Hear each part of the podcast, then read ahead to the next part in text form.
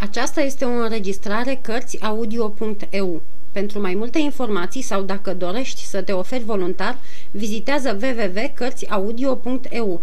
Toate înregistrările Cărțiaudio.eu sunt de domeniu public. Capitolul 7. O lecție de muzică Mă împrietenisem cu mulți, căci o durere răbdată împreună și în asemenea împrejurări leagă inimile. Mai ales unchiul și meșterul mă iubeau foarte mult, iar inginerului, cu toate că nu ne împărtășise soarta, atât de dragă eram că mă poftise la masă și nu putusem rugat de fica sa să nu le spun tot ce îndurasem în cele două săptămâni de o sândă. Toți voiau să rămân la Vars, iar unchiul îmi dădea mereu zor că o să-mi găsească un tovarăș ca să lucrăm împreună și să nu mai plec. Vrei să-ți dau o slujbă în birou?" m-a întrebat inginerul. Nu mulțumesc. Frumoase și ciudate erau minele, îmi plăcuse mult să le văd, dar mă săturasem. Și nu mai aveam nici pic de poftă să recobor în ele. Chiar numai gândul că și încă mă înnăbușa. Nu mă simțeam făcut pentru munca în peșteri. Sub cer, în aer, acolo îmi plăcea. Așa le-am spus și unchiului și celorlalți, afară de inginer, căruia, fiindcă îmi dădea un loc în birou și îmi promitea să mă și învețe, mă simțeam dator să-i spun adevărul și i-l-am spus. Bine, băiete, văd că îți place libertatea. Nu mi se cade să te opresc, urmează-ți calea. Pe când se sileau să mă oprească în vars, Matia părea posomorât și preocupat. Îl descususem, dar fără folos. Numai când i-am spus că plecăm peste trei zile, atunci mi-a sărit de gât, mărturisindu-mi ce îl întristase. Așadar nu mă lași, mi-a strigat el. Drept răspuns i-am croit una ca să-l învăț să nu se mai îndoiască de mine și mai cu seamă ca să-i ascund cât mă mișcase prietenescul lui strigăt. Căci ea, prietenia, îl smulsese, iar nu interesul. Matia nu avea nevoie de mine ca să-și câștige traiul. Era chiar mai dăruit ca mine, cu însușiri care mie îmi lipseau. Bună oară cânta cu orice instrument, juca orice rol, cânta și din gură, dansa și apoi învârtea cu mai multă ribăcie onorata societate, înduplecând-o mai ușor să bage mâna în pungă.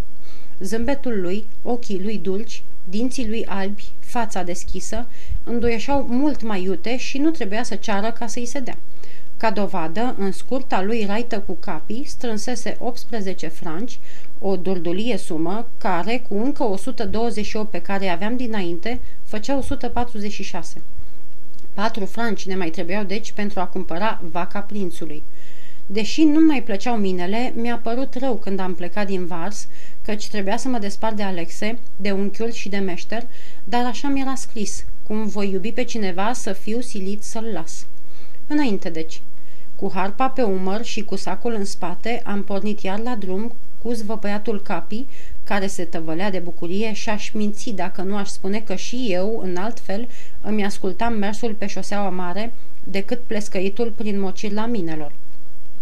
Ah, ce soare cald și ce pomi frumoși! Înaintea plecării chipzuisem mult pe unde o să mergem, căci îl învățasem și pe el hărțile și nu-și mai închipuia că o poștă de drum cu piciorul e tot una cu o poștă pe hartă cu degetul. După ce am cântărit bine lucrurile, ne-am hotărât să nu ne ducem de-a dreptul spre Iuzel și de acolo la Chavanon, ci să trecem prin Clermont ca să vedem cu un foarte mic ocol localitățile balneare pline de lume cum erau Saint-Nectaire, Mondore, Roya și Burbul. Aflasem că acolo se câștigă bani printr-un ursar cu care se întâlnise Matia pe când umbla singur. Și voiam cu orice preț să câștigăm mult, fiindcă Matia zicea că numai 150 de franci o vacă era prea puțin și cât, cu cât am dat mai mult, cu atât ea ar fi mai chipeșă și doica mai veselă, iar veselia doicii era strâns legată de a noastră.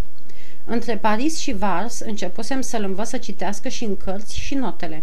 Acum, până la Clermont, mi-am urmat lecțiile.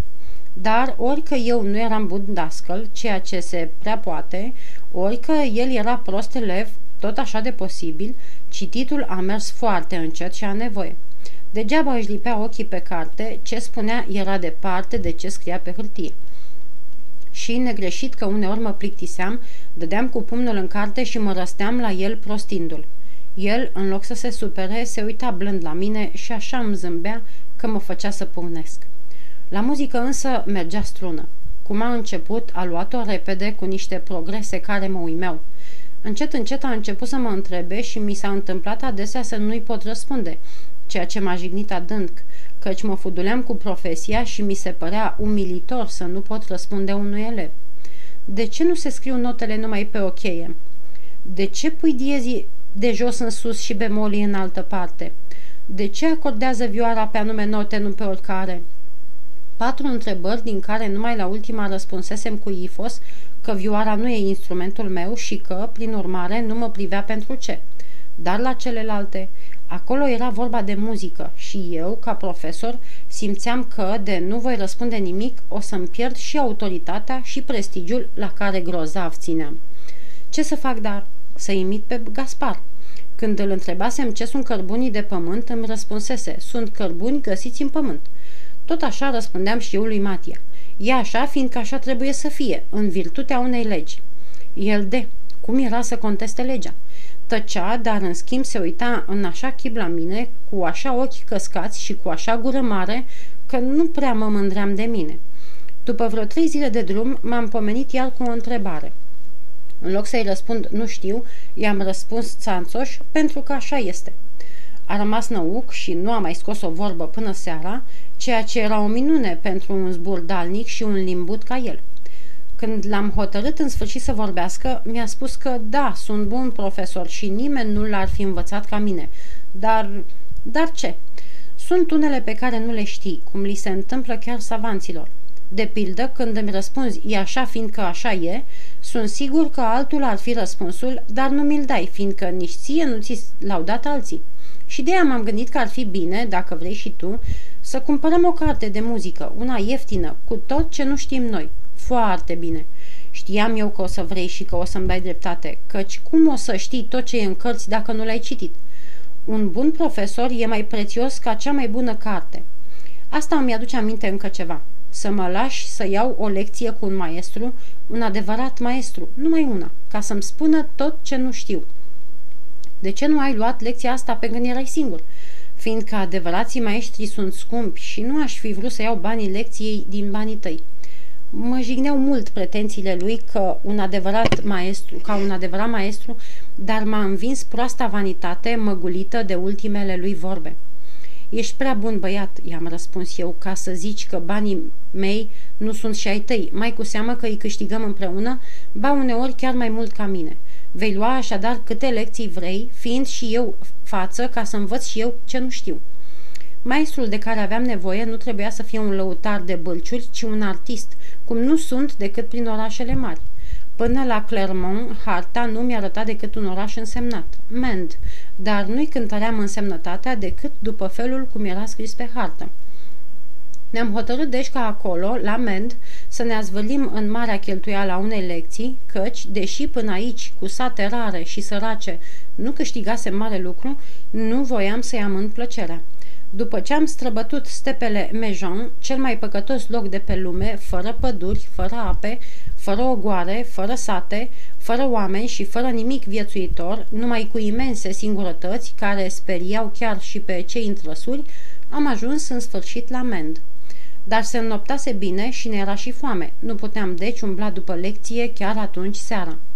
Matia însă era așa de grăbit să vadă dacă în orașul care nu îi se păruse deloc important era vreun maestru de muzică, încât la masă am întrebat pe stăpâna hotelului la care ne oprisem dacă știa vreun bun muzicant care dădea și lecții.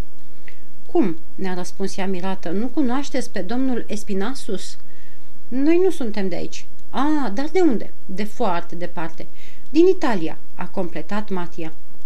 Atunci i s-a risipit mirarea și ni s-a părut că binevoiește să admită că de așa departe era firesc să nu-l cunoaștem. Mi se pare că am nimerit bine, i-am spus tovarășului pe italienește. Așa credea și el după sclipirea ochilor.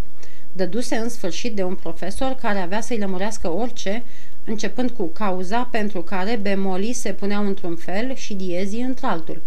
Dar m-a cuprins o grijă, ar da un așa vestit artist o lecție unor bieți păcătoși ca noi?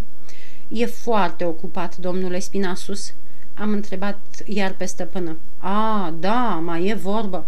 Crezi că ne-ar putea primi mâine? Cum nu? Primește pe oricine când are cu ce plăti. A, ce bine! Pierise grija și, până să adormim cu toată osteneala, am cântărit mult toate întrebările pe care urma să le punem a doua zi vestitului profesor. După ce ne-am dichisit, adică ne-am spălat bine, că atât puteam face, neavând alte haine decât cele de pe noi, ne-am luat harpa și altul vioara și am pornit la domnul Espinasus. Avea chef și capii să vină cu noi, dar îl legasem bine într-un grajd, căci nu ni se părea prea cuvincios să ne ducem cu un câine. Când am ajuns înaintea casei în care ni se spusese că locuiește, am crezut că ne-am înșelat, căci în geamlăcul din față se legănau două talere bărbierești, nemaipomenită firmă pentru un muzicant. Și, pe când noi stăteam întrebându-ne dacă nu vom fi nimerit vreo bărbierie, a trecut cineva pe acolo și l-am oprit, rugându-l să ne spună unde stă domnul Espinasus. Chiar aici, ne-a răspuns, și ne-a arătat bărbieria. Adică, la urma urmei, de ce nu ar fi locuit la un bărbier? Și am intrat. Prăvălia era împărțită drept în două, în dreapta, pe niște scânduri, erau perii, piepteni, borcane cu pomadă și săpunuri, iar în stânga, pe o tarabă și pe zid, erau puse sau atârnate viori, tromboane și clarinete. Domnule Spinasus?" a întrebat Matia. Un om scund, vioi și săltăreț ca o pasăre care rădea un țăran răsturnat pe un jilț, ne-a răspuns cu o voce joasă. Eu sunt. I-am azvârlit numai decât lui Matia o privire care să-i spună că muzicantul bărbier nu era ce ne trebuie și că am fi aruncat banii pe gârlă cerându-i o lecție, dar, în loc să mă asculte, m-am pomenit că se așează pe un scaun zicându-i. Sunteți bun să mă tundeți și pe mine după ce îl veți rade pe dumnealui? Cum nu, tinere? Și tuns și ras dacă vrei. Ras nu, în altă zi. M-am crucit când i-am văzut îndrăzneala și n-a uitat să-mi arunce și el, la rândul lui, o privire însemnând să nu mă supăr încă. Când a trecut cu țăranul, domnul Espinasus, cu o cârpă în mână, a trecut la Matia să-l tundă și, cum i-a pus cârpa la gât, Matia l-a și luat la vorbă. Am avut, domnule, eu și amicul meu, o foarte fierbinte discuție și, cum vă știm, faina, faima de mare muzicant, sper că veți avea bunătatea să ne descurcați dându-vă părerea. A, și ce anume vă încurcă? Am înțeles numai decât unde voia să ajungă. Să vadă întâi dacă bărbierul e în stare să-i răspundă la întrebări și apoi, dacă o întruni prima condiție, să ia mult dorita lecție pe socoteala tunsului. Și ret era, nu aveam ce zice. Pentru ce vioara se acordează după anume note și nu după oricare? Am crezut că și bărbierul, mai ales că atunci îi descurca pletele cam încălcite, o să-i răspundă tot cam ca mine și râdeam dinainte. Pentru că, deoarece a doua strună din stânga viorii trebuie să dea un La în diapazon normal, celelalte strune trebuie acordate așa încât să dea note din 5 în 5, adică Sol pe coarda a patra, Re pe a treia, La pe a doua și Mi pe prima. De rândul ăsta nu am mai râs eu, ci Matia. De ce? Sau de cine? De mine? Sau îi părea bine că aflase ce voia? Vorba e că râdea cu hohote pe când eu căscam gura la bărbier, care, dându-i târcoale și clănțănind forfeca, îi depănase minunatul răspuns. Ei, mi-a zis mine, oprindu-se înaintea mea, mi se pare că junele meu client avea dreptate. Cât a ținut tunsul, Matia nu l-a slăbit deloc cu întrebările și la toate, absolut la toate, i-a răspuns cu aceeași ușurință ca prima dată. Dar, după ce a isprăvit, i-a venit și lui rândul să ne descoase. Și când a aflat cu ce gânduri venisem la el, s-a pus pe un râs strașnic, zicându-ne printre hohote. Ei, comedie, ce drăcoși băieți! Apoi a cerut lui Matia, care avea mai mult hazd ca mine, să-i cânte ceva și a cântat un vals. Cum se poate, domnule, să cânți așa fără o notă muzicală?" Și da din mâini și pleznea din degete, parcă ne-ar fi cunoscut de mult. Am spus că erau câteva viori, clarinete și tromboane, unele atârnate pe zid, altele puse pe masă. Cum a sfârșit valsul, Matia a luat un clarinet. Ce? Când și cu clarinetul? Și cu trombonul? Și cu de toate? Ia să vedem. Și a cântat și cu unul și cu altul. Minunat ești, băiete! A exclamat la urmă Espinasus. Dacă vrei să rămâi la mine, te fac artist, auzi? Un mare artist. Dimineața razi mușterii cu mine și după amiază te învăț. Căci să nu crezi că, fiindcă sunt bărbier, nu sunt în stare să-ți dau lecții. Omul trebuie să mănânce, să bea și să doarmă, de aia e bun briciul și după cum Iasmin, deși bărbier, e cel mai mare poet al Franței, tot așa și eu sunt aici cel mai bun muzician. M-am uitat la Matia. Ce avea să răspundă? El, tovarășul, prietenul și fratele meu, cum fuseseră toți cei pe care iubisem, voia să mă lase? Și mi s-a strâns inima, dar nu m-am lăsat în voia ei, căci împrejurările semănau oarecum cu cele în care mă găsisem eu față de Vitalis, când doamna Milligan mă ceruse lui și nu am vrut să am aceleași mustrări. Gândește-te numai la tine, i-am zis eu. Dar a venit repede la mine și mi-a răspuns strângându-mă de mână. Să-mi las un prieten? Pentru nimic în lume. Mulțumesc, domnule. Dar domnul a stăruit, promițând că, după ce l-o învăța noțiunile, îl va trimite întâi la Toulouse și apoi la conservatorul din Paris. Nu las eu pe Remi, a răspuns iar Matia. Atunci, băiete, să-ți fac un bine, adică să-ți dau o carte în care să înveți ce nu știi.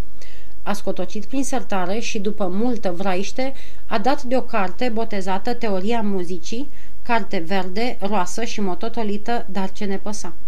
Apoi, luând un condei, a scris pe prima pagină dăruită copilului care, când va ajunge artist, își va aduce aminte de bărbierul din Mend. Nu știu dacă mai erau pe acolo și alți profesori de muzică, dar știu că niciodată nu l-am uitat pe domnul Espinasus.